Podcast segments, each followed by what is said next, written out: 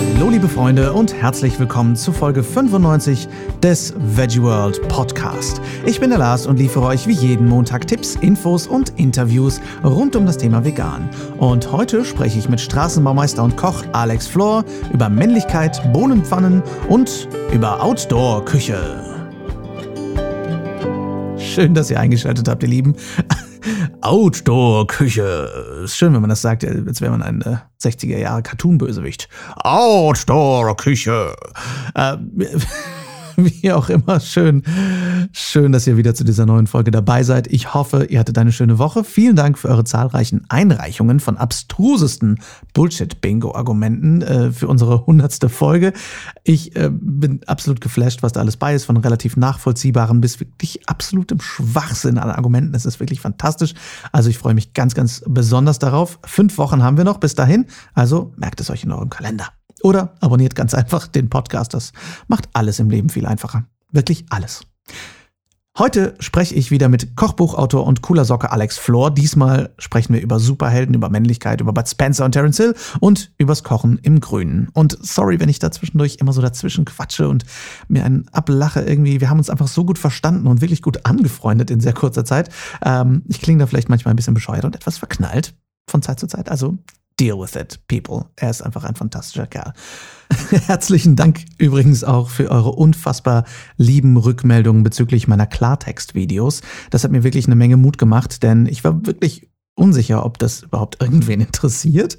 Und ähm, nur weil ich einen Podcast habe, heißt das nicht, dass Leute das irgendwie super duper interessant finden, was ich sage, was ich persönlich sage, weil äh, natürlich habe ich Interviewgäste, die, die super spannend sind und unsere Infofolgen sind spannend, aber das ist ja das Material. Und ähm, es soll ja nie um mich gehen, sondern letztendlich immer um die Message. Und ähm, ja, da solche Videos rauszuhauen, wo ich einfach nur meine Meinung rausballere, war ich einfach nicht sicher. Und ähm, natürlich sollen diese Meinungen immer irgendwie fundiert sein.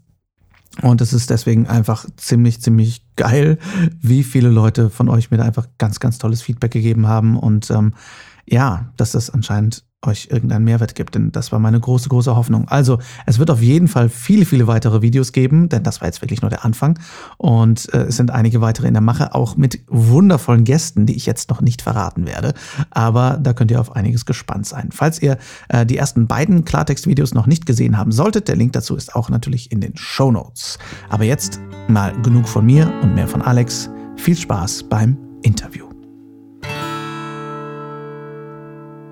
Worüber ich mit dir auf jeden Fall auch noch sprechen möchte, weil, weil du das für mich sehr repräsentierst und weil du das ja auch als Zielgruppe nimmst, ist das Thema Männlichkeit. Mhm. Weil immer noch im Jahr 2019 dieser, dieses Klischee herrscht, und das höre ich selten von Männern, lustigerweise. Mhm. Ein Mann braucht Fleisch. Wo ich das am meisten höre, ist, ich würde ja vegan, aber mein Mann braucht sein Fleisch. Mhm.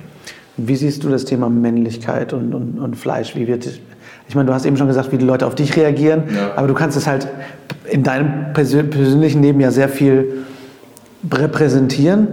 Ähm, wie kommen die Leute da auf dich zu, wenn, sie, wenn du auf Shows bist oder wenn du dein Buch ähm, präsentierst? Also die erste Frage ist bei mir auch immer, ähm, wie können sie leben ohne Fleisch oder äh, sie brauchen euer Fleisch. Das kommt äh, tatsächlich auch von Frauen. Also ich frage dann immer einfach, na, wozu brauche ich denn das Fleisch? Ne? Also, äh, Vitamine. Genau, Vitamine und Eiweiß und so. Ich sage, ey, haben wir totale Glück. Brauchen wir nicht. Da gibt es andere Produkte, die sind viel. Ja, aber einfach, na, das, das, das war doch schon immer so. Ich sage, ja, das, in Ihren Augen war das schon immer so. Ich sage, ah, war das nicht schon immer so? Also, ne? Es ist ja, es ist ja nicht so, dass man irgendwie jetzt unbedingt gleich krank wird, weil man irgendwie abends äh, Fleisch isst oder so. Das ist ja nicht so, ne? weil immer viele sagen, naja, wenn ich einmal in der Woche Fleisch esse, wäre ich ja auch nicht krank oder irgendwie so. Nee, äh, ist auch nicht so. Ähm, aber ich brauche kein Fleisch, um gesund zu sein. Ich kriege mein Eiweiß äh, über andere Quellen viel, viel hochwertiger als irgendwie über ein Stück Fleisch. Ähm, und ich glaube, also ich habe mir selber immer so die Frage gestellt, warum ist das eigentlich so, dass so eine gewisse Fleischeslust besteht? Weil ich habe das ja auch, wenn ich mir sagen mal selber ein Steak mache, so aus Seitan oder so, ich esse total gerne Steaks. Was eigentlich so dieses Geile daran ist. Also, ähm, also was, was das Ganze irgendwie männlich macht. Ähm, ganz ehrlich kann ich es nicht beantworten. Ich habe dazu noch äh, keine, mhm. keine, keine Frage gefunden. Ich könnte mir halt einfach nur vorstellen, dass es vielleicht so wirklich Sachen sind von früher heraus, ich habe mir ein Stück, also so, so, so Fleisch erlegen, weißt du? Äh, Tier Auch wenn wir es nicht gemacht haben, wir können uns genau so fühlen, das. als hätten wir es selber erlegt. Richtig. Ja. Und äh, ja, früher so die, die was weiß ich, die Berber da draußen, Mensch, die haben pur Fleisch gegessen und das waren alle ja, totale Hirten. Ja, das waren alle totale Hirten, das waren aber auch Leute damals, die haben wirklich draußen gelebt, die waren den ganzen Tag unterwegs äh, und die haben dann auch mal ein Schwein vielleicht gejagt und gegessen, wenn sie es dann irgendwie hingekriegt haben und eingekeilt haben. Äh, ansonsten haben sich die Menschen früher auch, sag mal, pflanzlich ernährt.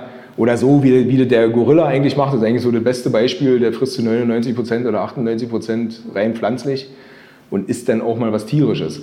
Aber eigentlich ja eher richtig, wenn man, also wenn man sich das jetzt mal anguckt und sagt, okay, man isst tierische Produkte und die sollen gesund sein. Dann ist es ja aber auch nicht das Fleisch, was gesund wäre, sondern dann sind es ja die Innereien. So wie ein Löwe zum Beispiel, Raubkatzen, die reißen ein Tier auseinander und fressen die Innereien weil da die Vitamine drin stecken äh, und so und ja auch eigentlich gar nicht im Fleisch. Also ich brauche es glücklicherweise heute weder vom Geschmack her noch von irgendwelchen äh, Inhaltsstoffen, die besonders toll sind oder so. Und wenn man jetzt auf dieses Vitamin B12 guckt, also ich habe zum Beispiel schon mein ganzes Leben lang Vitamin B12-Mangel und ich habe früher gerade als Kind sehr hochwertiges Fleisch gegessen, also weil äh, eine Tante von uns, die hat einen Bauernhof und da waren halt die Schweine so, wie man sich das eigentlich vorstellt. Die laufen halt rum und fressen Grün und was weiß ich nicht was. Ähm, und auch Rinder und so. Das sind ja eigentlich die Tiere, die noch äh, B12 im Fleisch äh, drin haben. Ich hatte schon immer einen Vitamin B12-Mangel. Also ich musste schon immer irgendwie irgendwas, irgendwas dagegen tun. Das heißt, so ein Stück Fleisch bringt mir gar nichts. Also wirklich überhaupt nichts. Ganz im Gegenteil, durch die pflanzliche Ernährung ist mein Blutbild irgendwann erstmal wieder in Ordnung. Also ich, bei mir ist alles top, glücklicherweise. Und das war damals nicht so. Ich finde auch, dass, dass so das Gefühl Männlichkeit heißt Kaltherzigkeit zeigen und, und mhm. mir ist es egal, wenn Gewalt ausgeübt wird. Das finde ich auch ganz spannend, dass, dass Männlichkeit im Allgemeinbild nicht bedeutet, Mitgefühl ist Männlichkeit. Mhm. Stark sein für jemanden genau. statt gegen jemanden ja. männlich sein. Ähm, das finde ich auch einfach sehr spannend. Und da glaube ich, ist es auch so wichtig, dafür einzustehen, das Männlichkeitsbild zu wandeln, statt verzweifelt zu versuchen, den Leuten zu erklären, irgendwie so, du brauchst unbedingt Fleisch zum Mann sein. Wo du das gerade sagst, fällt mir gerade was ein. Ähm, da hat mir neulich mal ein Freund erzählt, auch ein Veganer, der hat gesagt, du ihm ist irgendwann mal durch den Kopf gegangen, so als kleines Kind. Du guckst dir irgendwelche Serien an, Filme und du hast immer irgendwie einen, den du geil findest. Sei das Winnetou, sei das Spider-Man oder Batman oder irgendwas. Die haben alle eins gemeinsam. Die schützen immer Schwächere. Also die stellen sich immer vor Schwächere und sind immer für das Gute da und so. Und das findest du cool. Ja, das, das ist ein Superheld. Also der hilft den Leuten und so.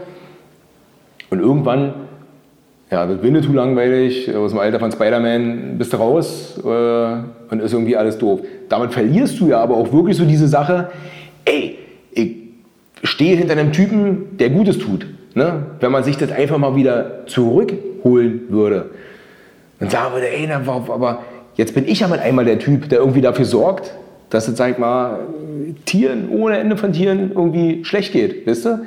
Also, warum soll ich nicht der Spider-Man sein oder der Winnetou oder was weiß ich nicht was, der sich für die Tiere einsetzt? Weil so wie du gerade eben gesagt hast, ey, wir sind, ähm, warum sollen wir nicht unsere vermeintliche männliche Stärke, die wir nur haben oder nicht haben, wie auch immer, aber so diese Stärke, die wir in uns fühlen, wirklich dafür einsetzen und sagen, ich möchte was Judith machen. Äh, ich kann mich für Tiere einsetzen. Und das ist so einfach. Ich kann mich für Tiere einsetzen, ohne dass ich sagen, auf den Lebenshof gehe, indem ich einfach sage, ich äh, esse diese Produkte nicht mehr und ähm, teile meine, meine Erfahrungen damit mit möglichst vielen anderen Leuten. Ja? Und wir haben ja heute das Problem nicht mehr, dass, man, dass es irgendwie schwierig ist, sich vegan zu ernähren.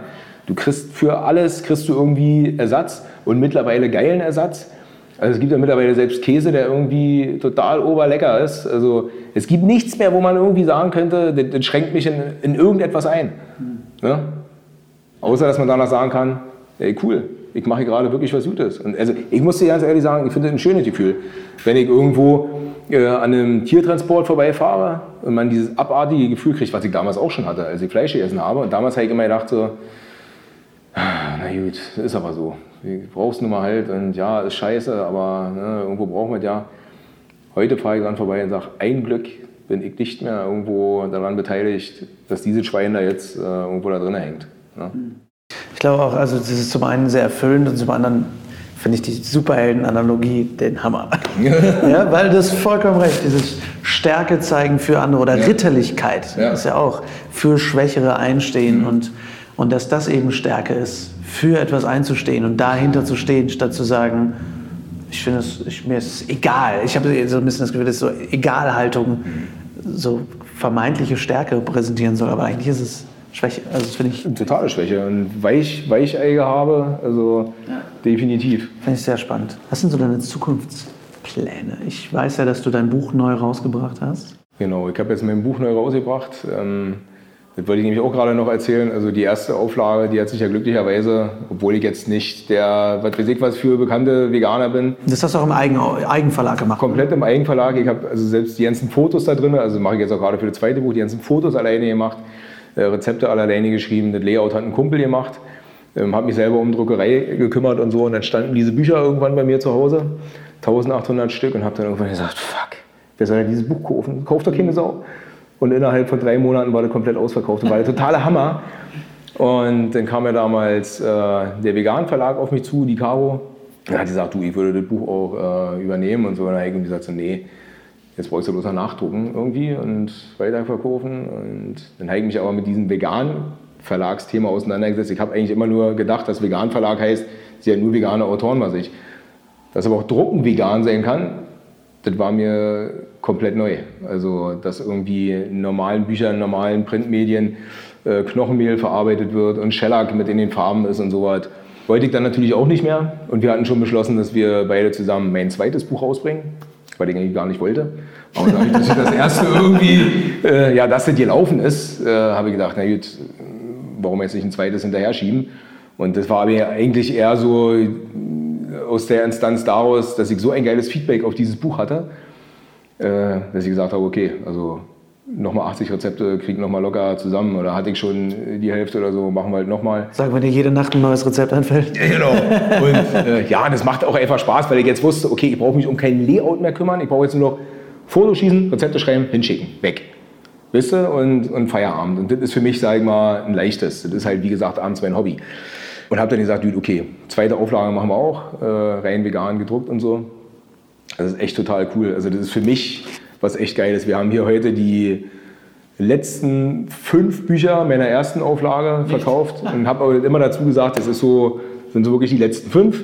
Da sind noch drei, vier Fehler drin. Ähm, da ist unter anderem ein gezeichnetes Bild von Patrick Babumian und mir drin. Das ist in, in, der neuen Auflage nicht mehr, weil ich das Bild einfach hässlich fand. und weil die Proportionen so ein bisschen doof waren. Also wer Patrick Babumian kennt, der weiß, dass sein Oberarm zehnmal so groß ist wie meiner. Und auf diesem Bild ist es komplett andersrum Echt? gewesen. Ja. Okay, da wollte dir jemand schmeicheln. Ja, und das hat nicht ans hingehauen. Und Patrick hat auf das Bild geguckt, hat total gelacht und hat gesagt, mit dem Arm ist scheißegal, aber du siehst total fett aus, hat er dann gesagt. also jetzt haben wir bloß ein schönes äh, Bild noch von ihm mit drin. Aber es ist für mich total cool, dass ich sagen kann, ey Leute, und dieses Buch ist vegan gedruckt. So, und da kann ich wieder mit neuem Wissen kommen, weil die Leute gucken mich genauso an und sagen, wie vegan kann Drucken sein. Dann kann denen auch wieder was Neues erzählen. Und dass dieses Ding halt wirklich, dieses komplette Buch von Inhalt bis außen hin zur Hülle wirklich komplett tierleidfrei gedruckt wurde, ist für mich der totale Hammer. Genau, meine Pläne sind halt, also wie gesagt, ein zweites Buch, das wird jetzt Ende Oktober, Anfang November kommen. Äh, so wir das dann alles schaffen, aber wir wollen das schon noch zu Weihnachten, vor Weihnachten irgendwie rausbringen. Ich habe vieles vor. Also zu meinem zweiten Buch will ich nächstes Jahr ähm, eine Promotion-Tour mit einem alten VW-Bully machen. Ah, das heißt, ich suche mir irgendwo zehn Standpunkte in, in Deutschland aus, wo so die meisten Bücher von mir hin verkauft worden sind. Und dann will ich da einfach hinfahren. Dann machen wir abends irgendwo mit ein paar Leuten, setzen wir uns an Bulli und machen schön Outdoor-Küche. Geil, oh mein Weil, Gott, sag bitte Bescheid. Ja, ja. und alleine dieses Auto ist ein alter, alter T1. Äh, das, wurde, was man auch bei Instagram bei dir Genau, oh, genau. geil. und ähm, das wird richtig cool. Also da freue ich mich schon richtig, richtig dolle drauf. Und das mache ich jetzt dieses Jahr das allererste Mal auf dem Green Market im Sommer in Berlin. Da mache ich auch schon Outdoor-Küche mit diesem Bulli. Das ist echt abgefahren und mein zweites Buch wird auch ein bisschen Outdoor-Küche mit beinhalten. Äh, also was man einfach auch wirklich irgendwie in seinen Rucksack packen kann und sagen kann, ey, okay, ich gehe jetzt heute mal raus in die Wildnis irgendwie und kann mir trotzdem irgendwie was Geiles nebenbei kochen, wenn ich es denn will. Oder penne halt irgendwo eine Nacht und kann mir morgens halt irgendwie ein geiles äh, Bohnenfrühstück irgendwie machen. Also ich habe da irgendwie eine Menge Ideen. Also das liegt auf jeden Fall an. Ähm, Bud Spencer, Terence Hill, Bohnenpfanne. Genau. Also mein zweites Buch wird auch tatsächlich eine Bud Spencer und Terence Hill Bohnenpfanne haben. Nein, oh, ich liebe dich. Ich liebe dich. Fantastisch. Weil Bud Spencer und Terence Hill meine absoluten Helden sind. Oh, also in Gott. der Kindheit waren und auch immer noch. Ähm, und ich, ich, werde das in, in, dieses Rezept auch reinschreiben. Das ist eine Hommage an Bud Spencer und Terence Hill, wird aber ich weiß jetzt nicht, zu viel verrate, aber ich will mal hoffen, Patrick, Patrick wird es nicht hören. Das wird äh, der ähm, Babumian-Topf. also weil der einfach mit vielen Bohnen ist ja. und so. Und ich wollte meinem Freund Patrick einfach schon immer mal irgendwie ein Gericht ja. widmen. Und diese Hommage an Bud Spencer und Terence Hill wird, die, wird der Babumian-Topf und das wird äh, die Bud Spencer-Pfanne in, äh, in vegan. also das wird irgendwie kommen. Dann habe ich, wie gesagt, mit der Nicole Just zusammen werden wir jetzt anfangen. Also wir haben viele Pläne, es ist noch nicht irgendwie ausgereift und wir machen gerade nur Brainstorming. Auf jeden Fall wollen wir zusammen irgendwie in Brandenburg mehr das vegane Thema reinbringen. Mehr also aufmischen, wie du gesagt richtig. hast. Richtig. Und da werden mit Sicherheit werden da Kochkurse dabei sein. Wir werden uns irgendwie Locations suchen, wo wir kleine Branche und sowas machen können. Und wir haben das ja bei uns da draußen auf der ländlichen Gegend, haben wir geile Höfe, wo man sowas einfach machen kann. Das sind so bis jetzt Ideen, die in meinem äh, Kopf herumkreisen. Dann sind wir gerade dabei, da kann ich aber noch nicht allzu viel drüber erzählen, ähm, aber dass ich ab nächstem Jahr mit dem Thema vegan im Fernsehen bin und es sieht alles sehr, okay. sehr geil aus. Uh. Mehr kann ich, darf ich dazu jetzt ja, nicht sagen. Ja, klar. Und möchte ich auch nicht, weil ich da immer Schiss habe, wenn ich zu viel sage, dann, äh, du, dann stellt mir irgendjemand ein Bein oder, oder sowas. Aber das ist in Planung und das wäre eigentlich so mit das Größte für mich überhaupt nicht, weil ich sage, ich möchte unbedingt ins Fernsehen. Aber wen du ähm, erreichen kannst einfach, ne? Einfach, wie man erreichen kann, ganz genau. Weil das wird ein Sender sein, den sie alle gucken. Mhm. Ähm, und also es gibt Leute im Fernsehen, die mich gesehen haben und die gesagt haben, wenn einer das Thema vegan irgendwo breit machen kann, ohne dass sich Leute davon abgestoßen fühlen, dann bin ich da halt der Typ dafür. Weil, äh, weißt du, ich quatsche mit dir hier, ich quatsche auf der Bühne und ich stotter, so wie jeder andere auch mal irgendwo ein Wort verschluckt. Und alleine dadurch fühlen sich die Leute schon ähm, irgendwo eingefangen und sagen, gut, okay, das ist alles normal, stinknormaler Typ wie du und ich. Und das wäre das Allergrößte für mich überhaupt. Wenn man wirklich was im Fernsehen drin hat und zu sagen, ey cool, dann schalten die Leute, was weiß ich, abends 18.30 Uhr ein, jede halbe Stunde, einmal die Woche, geil. Und versuchen dann wirklich auf eine geile Art und Weise, so wie ich das, sag ich mal, in meinen Videos mache, wie ich es in meinem Buch mache, zu sagen, was, was einfach geil ist. Also auch da wird kein Zeigefinger irgendwo kommen. Ich möchte keinem sagen, das, was du machst, ist scheiße. Ich möchte eher sagen, guck mal, was ich mache, wie geil das ist. Also ich möchte einfach begeistern.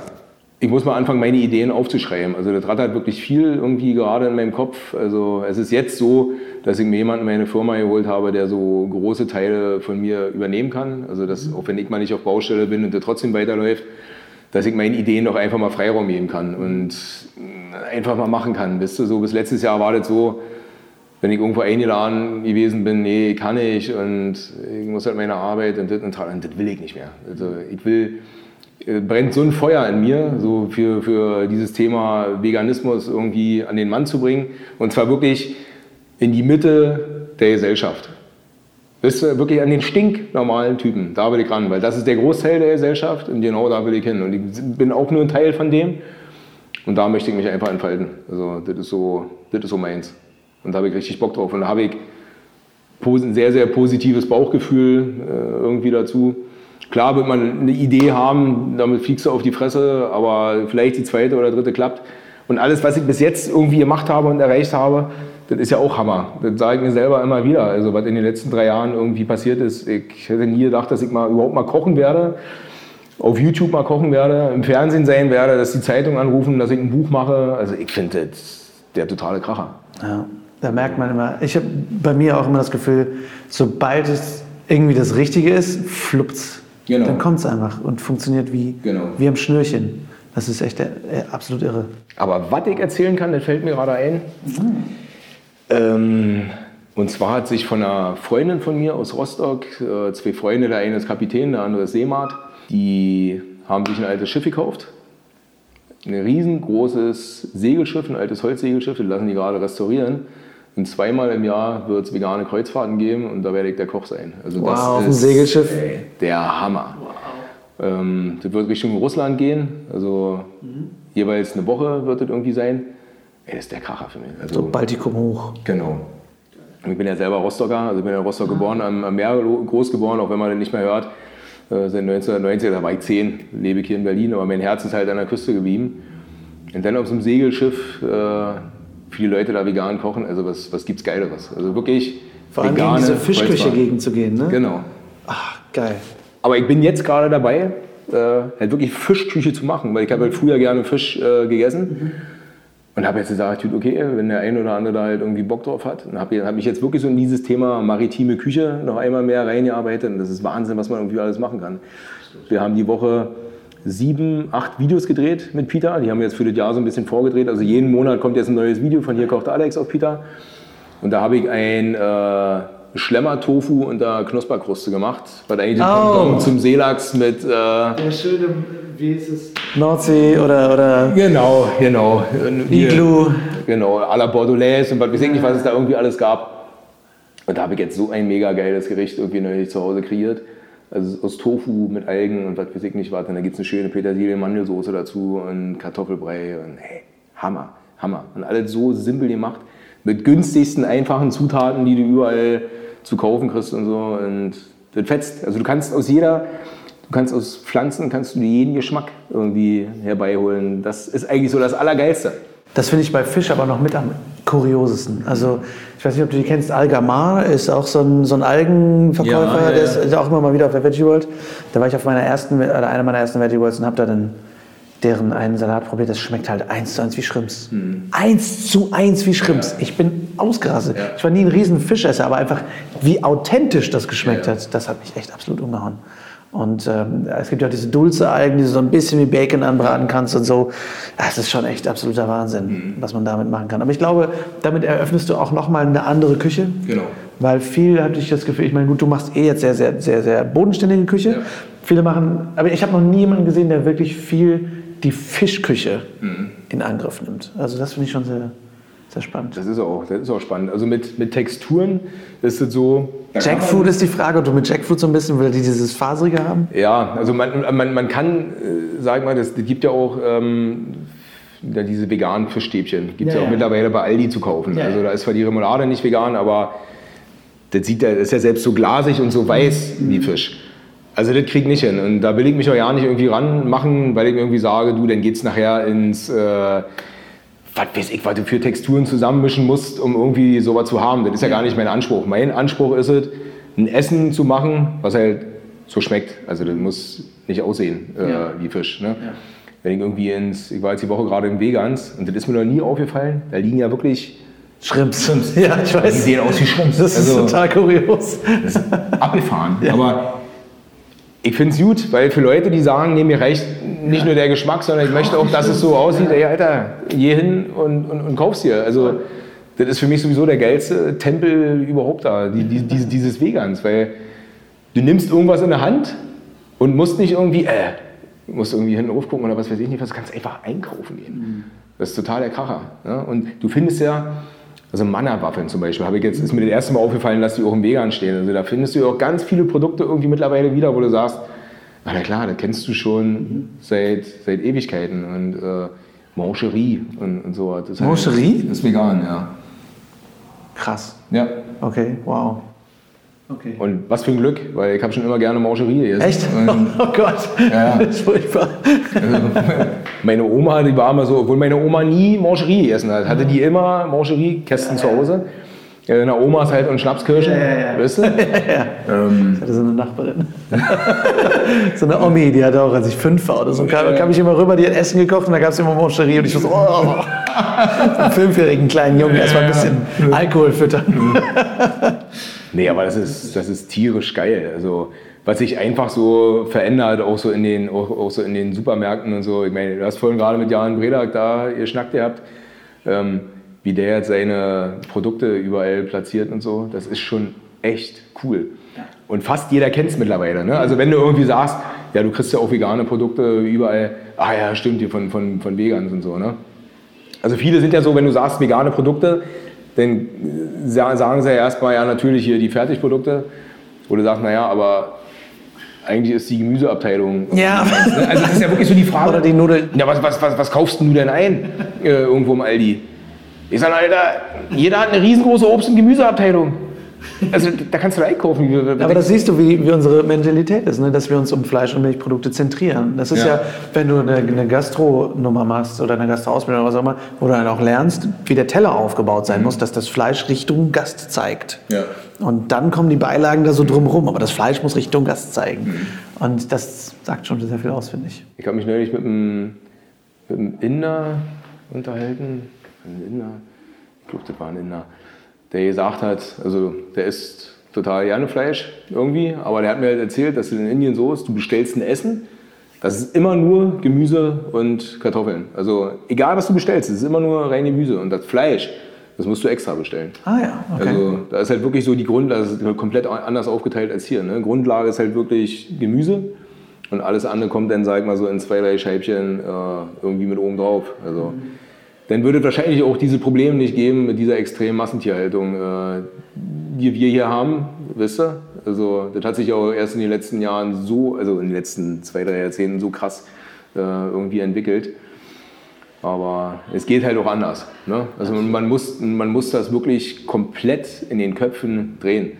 Dass man irgendwie sagt, ey, Alter, du kannst Nudeln essen, du kannst Reis essen, du kannst Kartoffeln essen und Fett, Gemüse dazu. Du kannst deine Sahnesoße haben, du kannst deine Bratensoße haben, du kannst auch Biss haben. Mach dir ein Stück Tofu dazu, Soja, Schnetzel oder was weiß ich nicht was. Also man muss das einfach nur in den Köpfen drehen und dann geht es auch, weil in anderen Ländern jetzt auch. Gibt es irgendwas, was dich in letzter Zeit besonders inspiriert hat oder besonders motiviert? Motiviert war wirklich das Feedback auf mein Buch. Weil für mich war das Seit wann gibt es dein Buch? Äh, seit, letzt, seit 1. August äh, 2018, okay. letztes Jahr auch erst.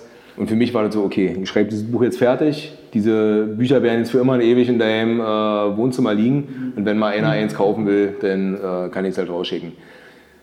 Aber dass ich so mit den Rezepten ins Schwarze getroffen habe und dadurch, dass ich es selber verlegt habe, ja auch wirklich immer direkte Feedback gekriegt habe, habe ich wirklich gedacht, nee, das Du kannst jetzt hier nicht einfach so mit diesen paar tausend, mit, mit diesen Büchern da irgendwie so stehen lassen. Da musst du irgendwie mehr machen. Ne? Und wenn ich jetzt irgendwie noch, was weiß ich, drei, vier Jahre äh, ich irgendwo immer noch mehr irgendwo rinrutsche und dann auch irgendwann wieder vorbei ist, dann ist das okay. Aber ich habe jetzt totalen Bock darauf. Und ich habe das Gefühl, die Leute, also viele, viele, viele Leute sind total dankbar, äh, dass es diese normale Küche halt eben auch gibt. Und ich sag mal, ich koche auch gerne thailändisch oder so, aber trotzdem irgendwie so auf altdeutsche Art, weißt du? Das ist trotzdem, naja, so. Gut deutsch-thailändisch. Halt so Essen, weißt du? So viel Klatsch und Bumm und ich mache mir halt Kartoffeln dazu oder so, weißt du? Also, ich finde es total, total spannend und ich glaube, da kriegst du denn die Leute auch nochmal wieder einmal äh, einfacher dazu. Da sagt er, klar, da kocht ihr doch deine Kartoffel. Man kann aber trotzdem mal ein bisschen Kokosmilch oder irgendwo mit dran machen oder so. Also man kann ja alles miteinander kombinieren. Ja. Mehr ist es ja nicht. Ne? Also dieses, wenn einer sagt, boah, kannst du gut kochen oder das ist ja extrem abgefahren, wo ich sage manchmal, du, ey, das sind zwei verschiedene Gemüsesorten mit ein bisschen Pfeffer und Salz und Mustersoße dran oder irgendwie sowas, weißt du? Es ist ja irgendwie, ist ja kein Hexenwerk. Es ist ja einfach nur, dass man sagt, okay, du kombinierst jetzt mal das mit dem oder so. Ich habe ähm, für das äh, Vegan-Magazin, also da schreibe ich auch jeden Monat äh, vier Rezepte äh, für die. Ähm, habe ich, also und immer saisonal, also alles, was da drin ist, ist äh, regional und saisonal. Und das war halt jetzt so im Winter, ist ja nicht viel an Gemüse irgendwie äh, an Saison. Und dann habe ich gesagt, gut, okay, Chicorée. Ja, was machst du mit Chicorée? Ja, Chicorée angebraten, habt das schon. Und Chicorée mit Apfel-Orangensalat, ihr habt das schon irgendwie, wollt irgendwie was anderes machen.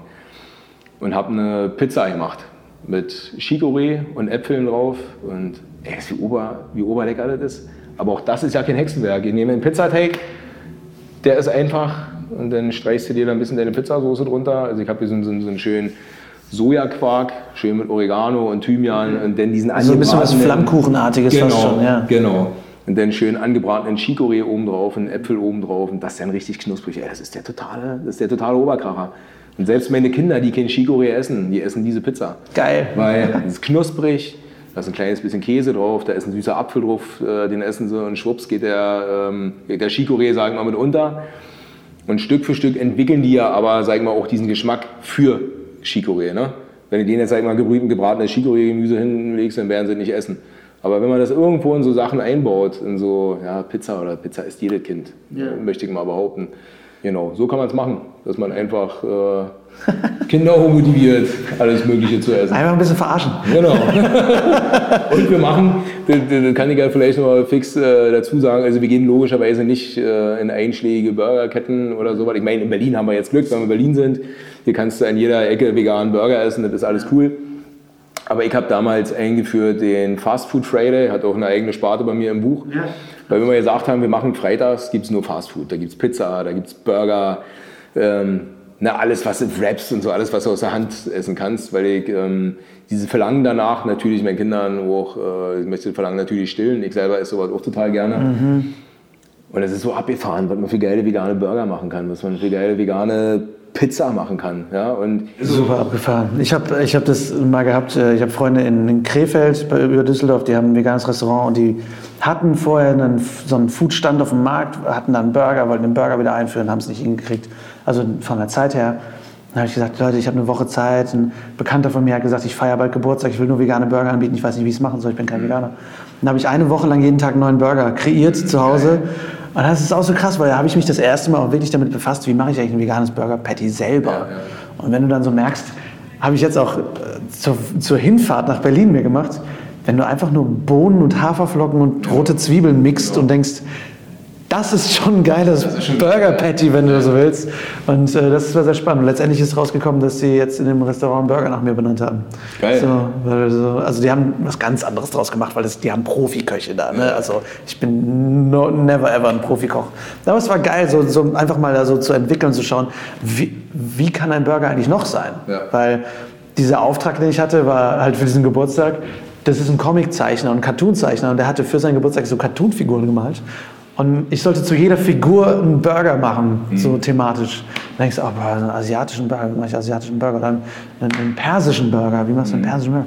Und das, das finde ich auch sehr spannend, wie man einfach auch einen, ein Konzept, was man denkt zu kennen, weil Ja. man denkt Burger King Burger oder, oder einfach Hackburger, wie kann man das auf den Kopf stellen? Ne? Und das finde ich auch äh, sehr, sehr cool. Also persischer Burger würde mir jetzt so äh, einfallen, irgendwie so Zimt, Kichererbse, Dattel, ähm, Kreuzkümmel, würde ich, ja- wissen Sie, Ja, habe ich ja, jetzt genau. gerade schon so irgendwie Genau. im, im, äh, im Geschmack gehabt. Aber eins meiner Lieblingsrezepte aus meinem Kochbuch übrigens ist der Küstenburger. Der Küstenburger. Das ist ein Fischburger. Also das Ding ist halt wie ein Fischburger. Den- Den Patty habe ich aus Kartoffeln gemacht. Ach, krass. Mit, mit Dill, Ja. also richtig schön fett Kräuter, weil Dill ist halt so... Dill ist das Fischgewürz. Hast du irgendwas mit Gurke und Dill, dann denkst du schon automatisch irgendwie an Fisch oder so. Aber halt diesen geilen äh, Kartoffelbratling, wie gesagt, mit Dill, dann habe ich da Sushi-Algen mit dran Okay. und habe stinknormales Fischgewürz. Also Fischgewürz, weißt du, womit er halt Fisch oder was? Ey, das, das ist Sellerie, das ist, weißt du, das sind immer so simple Sachen. Macht auch Fischgewürz ran, das ist vegan. Also das sind bloß Kräuter, Ja. weißt du? Geil. Und dann habe ich da eine geile Remouladensoße zugemacht, auch nochmal mit Gurke und Dill und äh, schön Sojajoghurt und so. Und frischen Gurken oben drauf, ey, du beißt darin. Und ich habe irgendwie die Gefühl, ich sitze in Rostock in meiner Heimat irgendwo am Strand. Das ist Geil. absolut abgefahren. Das, das, das muss ich mal machen für meine Mutter, weil meine Mutter ist Vegetarierin, meine Ja. ganze Familie. Aber zwischendurch fährt sie dann nach Bremen oder so und da isst sie dann doch nochmal Fisch. Was ich sehr kurios finde, wie viele sagen, ich esse gar kein Fleisch und die eigentlich Vegetarier sind, aber immer mal wieder ein Stück Fisch essen. Oder Huhn. Oder Huhn. So. Habe ich auch schon getan, ob ich ich bin Vegetarier, aber außer, Außer Huhn oder. Fisch oder so. Das ist ja, ist ja kein Tier oder was. Ja. Ähm, letzte Frage. Und wir haben jetzt eigentlich schon viel darüber geredet, aber ich kann diese Frage nicht lassen. Was ist dein momentanes absolutes Lieblingsessen? Bratkartoffeln. Das ist schon immer gewesen. Schon immer gewesen. Wie sehen die perfekten Bratkartoffeln für dich aus und wie kriegt man sie perfekt goldbraun? Ähm, also ich mache sie aus hohen Kartoffeln. Ich schneide die in 1 cm Würfel und brate die, so sag ich mal, von so 10 Minuten werden die in viel Öl gebraten. Dann werden die draußen richtig, richtig knusprig und innen total fluffig, weich. Also wirklich in einem heißen Öl, dass sich die äh, Fläche oben gleich schließt. Und dann gart die so langsam nach innen durch. Dann gieße ich das Fett ab und dann kommen frische Zwiebeln mit dazu, äh, Paprika, Petersilie, vielleicht noch ein bisschen Tofu und so und frische Chili und das war bei mir schon. Also dieses Rezept wirst du logischerweise nicht finden, weil es für mich immer zu einfach irgendwo äh, aufzuschreiben. Aber wenn er sagt, was ist dein Lieblingsessen, äh, Bratkartoffeln. Also das ist wirklich so eine selbstgemachte Bratwurst von mir noch mit dazu. Die findest du allerdings im Buch. Ähm, obwohl, da sind auch Bratkartoffeln drin. Oh, oh ich glaube, da sind auch Bratkartoffeln. Warte mal, zu der Bratwurst habe ich da Bratkartoffeln dazu. Ich versuche mir gerade das Bild herzuholen. Wenn nicht, haben wir ja jetzt das Rezept. genau. Also auf jeden Fall ist Sauerkraut äh, dazu. Ähm, ja, aber so Kartoffeln. Ich bin der totale Kartoffelfresser äh, in allen Kreationen. Also Kartoffel ist so mein, mein Allerheiligtum. Und, aber Bratkartoffeln ist schon echt so eine Krönung. Also auch Kartoffelpuffer oder so. Kartoffelpuffer mit einem frisch gemachten Kartoffelmus selber gemacht, äh, mit einem Apfelmus meine ich. Ähm, und bei meiner Familie war es früher übrigens auch so, also wir sind auch fünf, also drei Kinder. Und Kartoffelpuffer hat immer mein Vater gemacht. Okay, geil. Und zwei, drei Mal im Jahr. Und hat er auch den ganzen Vormittag da gestanden und Kartoffeln gerieben. Und wir Kinder haben dann am Tisch gegessen und immer, äh, gesessen und immer der, der fertig war, also hat dann halt irgendwie einen neuen Kartoffelpuffer gekriegt. Das heißt nicht alle fünf gleichzeitig, sondern mal äh, so wie das Ding halt heiß aus der Pfanne kam. Und das sind auch so die geilsten äh, Erinnerungen. So, weißt du? so Kartoffelpuffer bei der Familie Flor am Tisch, frisch von Vater gerieben. Ja, weißt du? das ist richtig geil. Ja. Ähm, ich habe jetzt auch. Gleich gucken, ob wir irgendwas aus Kartoffeln Ohne Scheiß.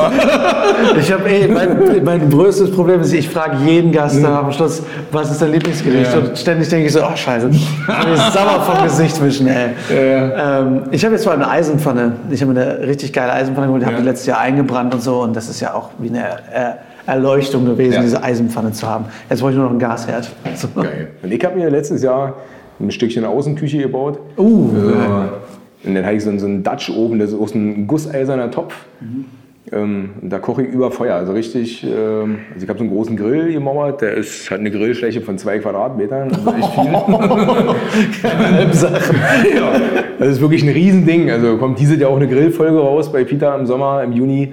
Da haben wir letztes Jahr zusammen äh, mit Patrick Babumian haben wir die Grillfolge gemacht auf meinem riesengroßen Grill. Und ich habe diese Ding echt nur für diese Grillfolge gebaut. Hier, 400 Röstmöhren. Genau. Patrick, das ist alleine schon 350. nee, und das ist echt cool. Und dann habe ich so eine kleine Kochstelle daneben gemacht für diesen, äh, für diesen Topf. Ja. Und da koche ich über offenem Feuer halt irgendwelche, was weiß ich, Chili oder irgendwas. Und das halt nochmal so richtig, also draußen kochen. Ähm, Ganz anderes Feeling auch, ne? Absolut. Und dann so mit diesem ganzen gusseisernen Zeug, wenn du das vernünftig eingebrannt hast und so, abgefahren. Also dann fühl, ja. ich fühle mich ja manchmal so wie Old Shatterhand. Ja. Absolut. Ja. Hammer. Cool. Alex, ich danke dir sehr für deine Zeit. Ja. Du bist definitiv ja. unter den Top 5 meiner längsten Interviews gelandet. Echt, ja? ich danke dir sehr. So geil. Ich wünsche dir alles, alles Gute für die Zukunft. Ich bin so gespannt, was wir noch von dir sehen. Ja, danke, danke. Und, äh, vielen, vielen Dank. Ich bin auch gespannt. Nach dem Interview hat Alex mir übrigens noch das ein oder andere noch geheime Detail verraten seiner Zukunftspläne. Und ich kann euch sagen, es wird super spannend.